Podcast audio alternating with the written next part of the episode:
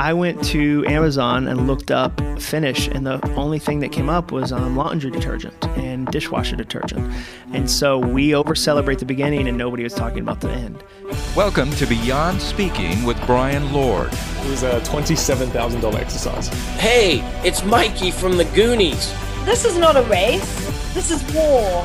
A podcast featuring deeper conversations with the world's top speakers. I'm Brian Lord, and on the show today we have New York Times bestselling author of 6 books, John Acuff, as he shares how to properly set New Year's resolutions and keep them, why saying something is common sense is dumb, and how to identify the things that are keeping us from the finish line.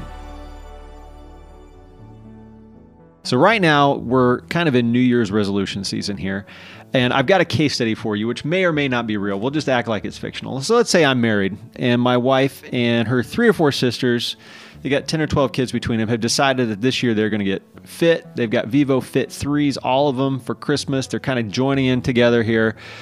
What should they do if they kind of have this goal of being healthier this year? What advice would you give them to actually be successful? Because there have been times in the past, theoretically, where they've all gotten together, set a goal, and it has not finished. Well, I mean, I guess I'd say being healthier is not a good goal because it's impossible to measure. It's like being happier. It's too fuzzy. So, I mean, I try to get down. I'm a big believer in data. One of the things I talk about in Finnish is that data kills denial, which prevents disaster. So I would try to find some sort of data they can focus on. I try to make sure that the goal is the right size. People that do health goals often go too aggressive too quickly and they end up burning out. So I'll meet people that'll say, I'm going to start running. I go, that's great. And they'll go, yeah, I'm going to run a marathon. And I'll say, like, well, have you run a half marathon or like a 10K or a 5K or like even just a K? And so I'd say, I'd figure out, you know, what's the commitment? I'd also say, okay, what are you going to not do? Like, because it's not like they're doing this because, I have so much free time, I wish I had some stuff to do. They're doing it because they want to get healthy. So what are you going to do this instead of? And then I try to find a form of exercise that fits who they are. I don't think people who are community-based should do an exercise where you're alone. I don't think people who are introverts should do a community-based one. Like, and I'm going to go to a class and be in front of people doing aerobics. Like, you won't. That doesn't fit who you are. So I try to match. Just because they're doing it together doesn't mean they should all do the same thing. How do you make it fun? I know one of the things you talk about is making goals fun. How would you make that fun? Well, I would do activities I enjoyed. Like, if you hate running, don't run. Like, people think you have to. If you like riding a bike, ride a bike. If you like riding somewhere pretty, go to the Natchez Trace. Like, make it as, you know, if it's cold and you don't want to walk outside, walk in the mall. Like, I would find ways to make it as easy as possible to actually execute it. We tend to think goals have to be miserable to count, and then we don't do them, and we're surprised. How do you pick out what to, you talk about bombing things. How do you pick out what to bomb at? So a lot of it depends on the seasonality of it. So I would argue every church, every retail company should sit down in November and say, here are the 5 things we're not going to do in December because December is our craziest month. We'll pick them back up in January, but we're not, most businesses, most churches act like December is the same kind of month as March. It's not. You should deliberately, and I've never worked for a company that was good at that said, hey, we're our craziest season's coming up. Everybody give the 5 things they're not going to worry about or 5 things they're not going to touch until January. So part of it's the seasonality of it. Part of it is, you know, the stickiness of it. Some people are able to watch one episode of a TV show on Netflix. Some people aren't because it's really, really sticky. So if you said, okay, during this season, I need to not worry about this. I'm coaching people right now, and one of the people I coach said, hey, I do an all-nighter every Thursday night. I have this side business, I do an all-nighter, and he's got a health goal. And I said, okay, this may not feel like it's related, but we need to get that to every other week. Like, because that one night of no sleep is wrecking your weekend eating and exercise. And so we need to choose, like, sometimes you choose to bomb things because the detriment they're having is so obvious and massive. Sometimes it's, I'm going to bomb online friendships because I compare myself. And you go, I got to unfollow like 5 people because it makes me feel like a terrible mom. And so I'm going to unfollow them. So it really depends on what you're trying to accomplish. What gave you the idea to pick up this topic? So I wrote a book called Start a few years ago about starting your goal. And people came up to me and they said, hey, I love the book. It was helpful. But no offense, I've never had a problem starting. Like, starting's the easiest thing in the world. I can start a million things today. How do I actually finish them? And I thought, wow, that's a great question. And so I always, whenever I tell people, whether it's starting a business or starting a book topic, you look for three circles. First is you find, if we're going to do a Venn diagram, you find a circle of curiosity. I'm curious enough about this to chase down an answer for 2 years and to talk about it for a long time. Then your second circle is there real need? Like, do people need it? And people kept saying to me, hey, how do I finish? How do I finish? Stats like 92% of New Year's resolutions fail, according to the University of Scranton. And so there's a real need. And then is it already in the marketplace? Like, so I went to Amazon and looked up Finnish, and the only thing that came up was laundry detergent and dishwasher detergent. And so we over celebrate the beginning and nobody was talking about the end.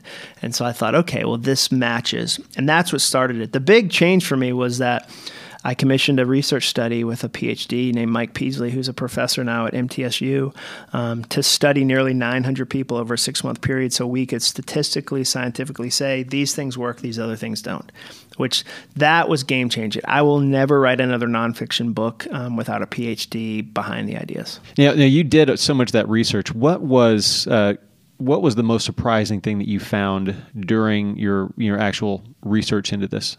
Well, one of the surprising things was that the day most people quit is day two. Like, and the reason is really fascinating. So if you say to somebody, I'm gonna count my calories for 30 days, that's my goal.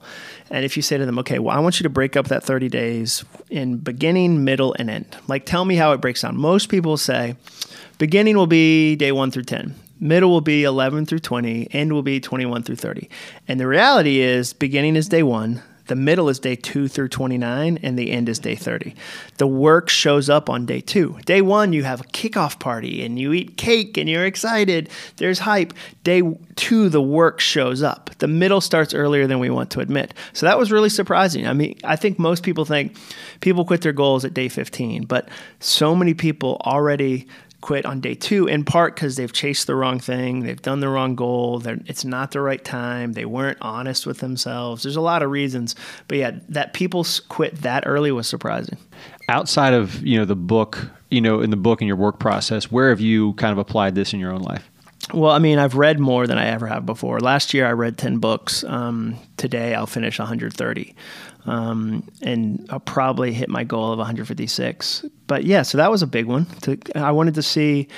I had read 10% of the books I owned. Like, we've all done this where you recommend a book you haven't even finished. Like, that's ridiculous. And so that was a big change for me, was saying, okay, could I actually use this to get smarter by reading? And it worked. Does your wife actually use any of this and believe you? I'd say there's three types of people when it comes to goals. And I know which one's my audience. The first type of people are wired this way and don't need it. So a guy like Tim Ferriss, that dude's measuring his blood like 7 times a day. Like, he's naturally pretty amazing at that. Like, my wife, same way. We went to like a goal setting like event once, and she was like, this stuff is so obvious. I already do like 90% of this. And she's just wired that way. She'll never read a book about goals because she's not the kind of person that needs them.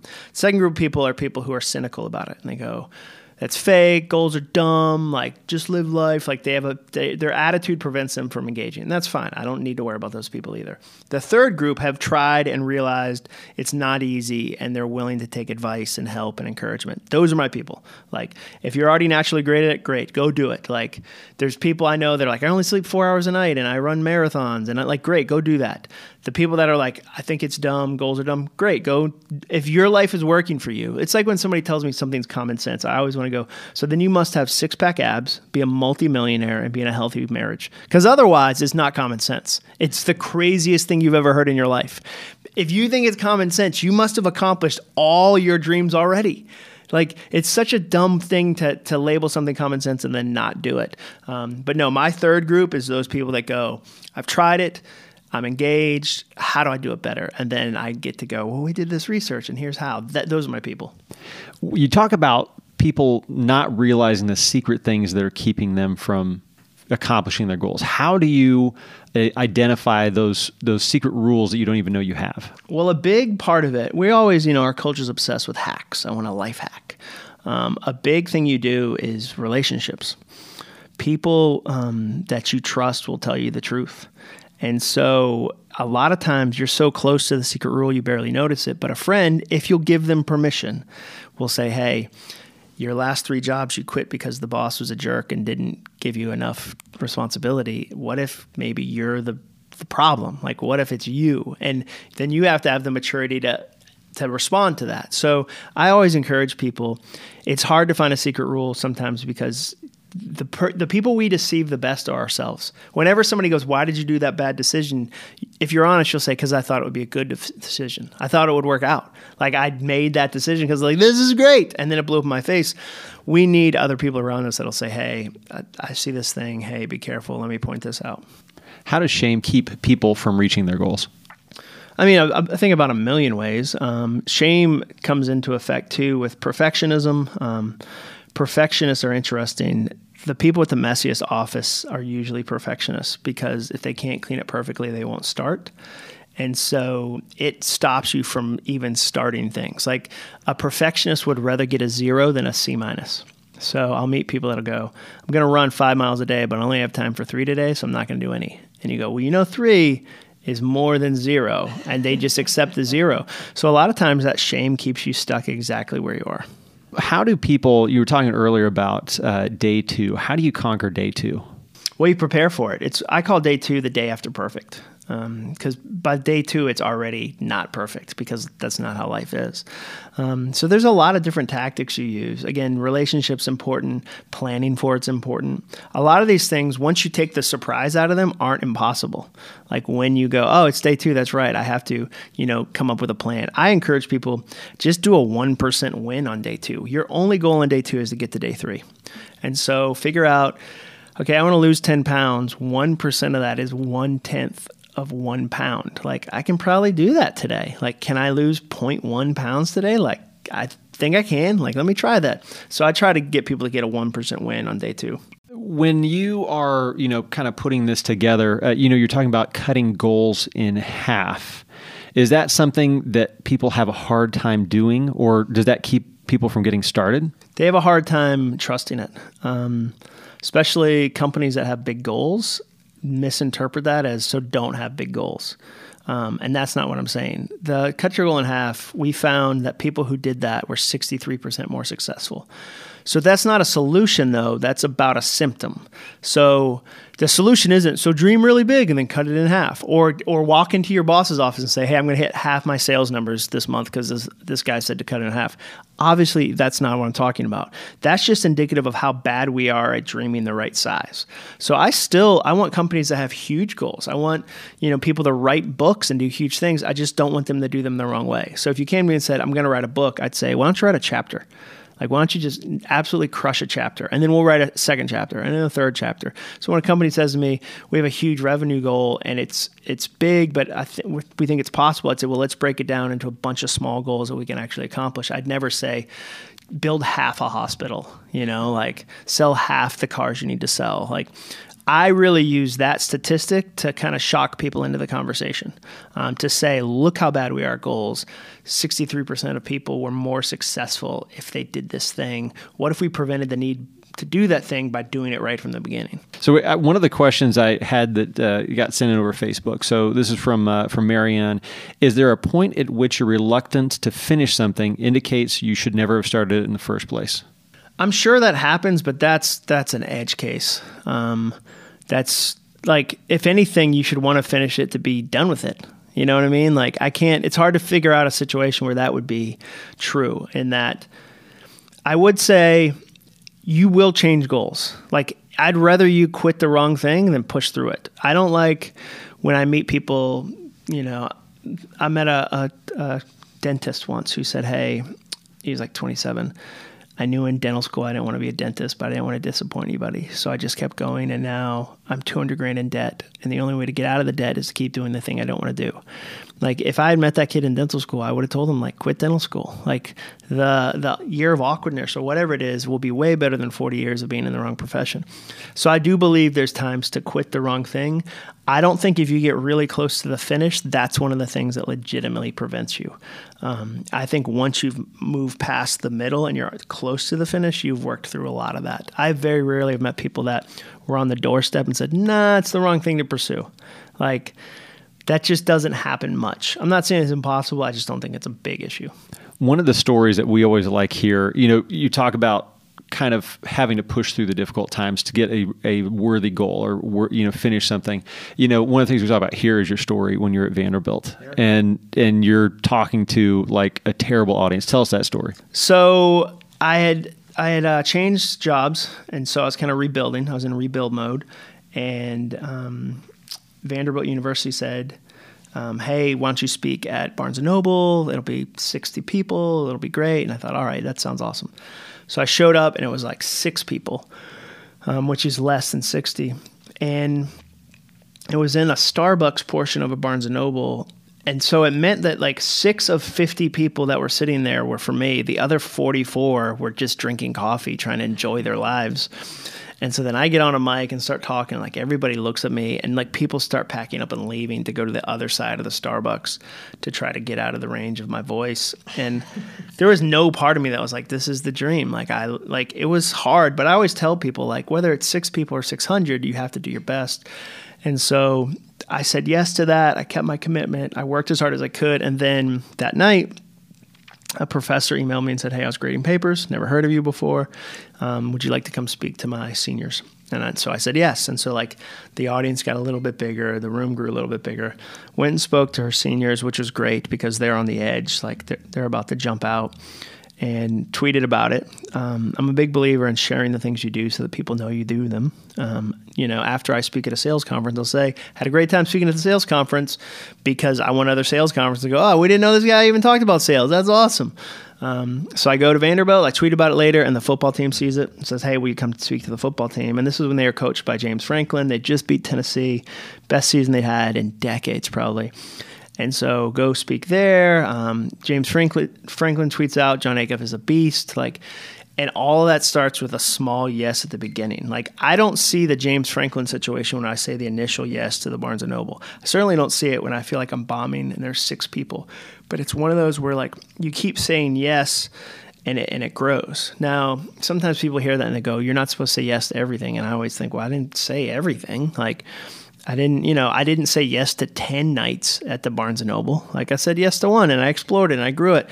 And so I'm a big believer in kind of interviewing your opportunities and then recognizing you won't know. Like, I meet so many high schoolers that are nervous about college, or so many college students that are nervous about their major, and they think they have to know. You won't know. Like, whether it's something small, like a month cycle of speaking, or whether it's something big, like, what'll I do in 15 years? You're not going to know.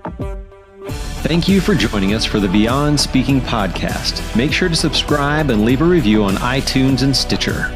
To learn more, go to BeyondSpeak.com, because adding the ing was too expensive.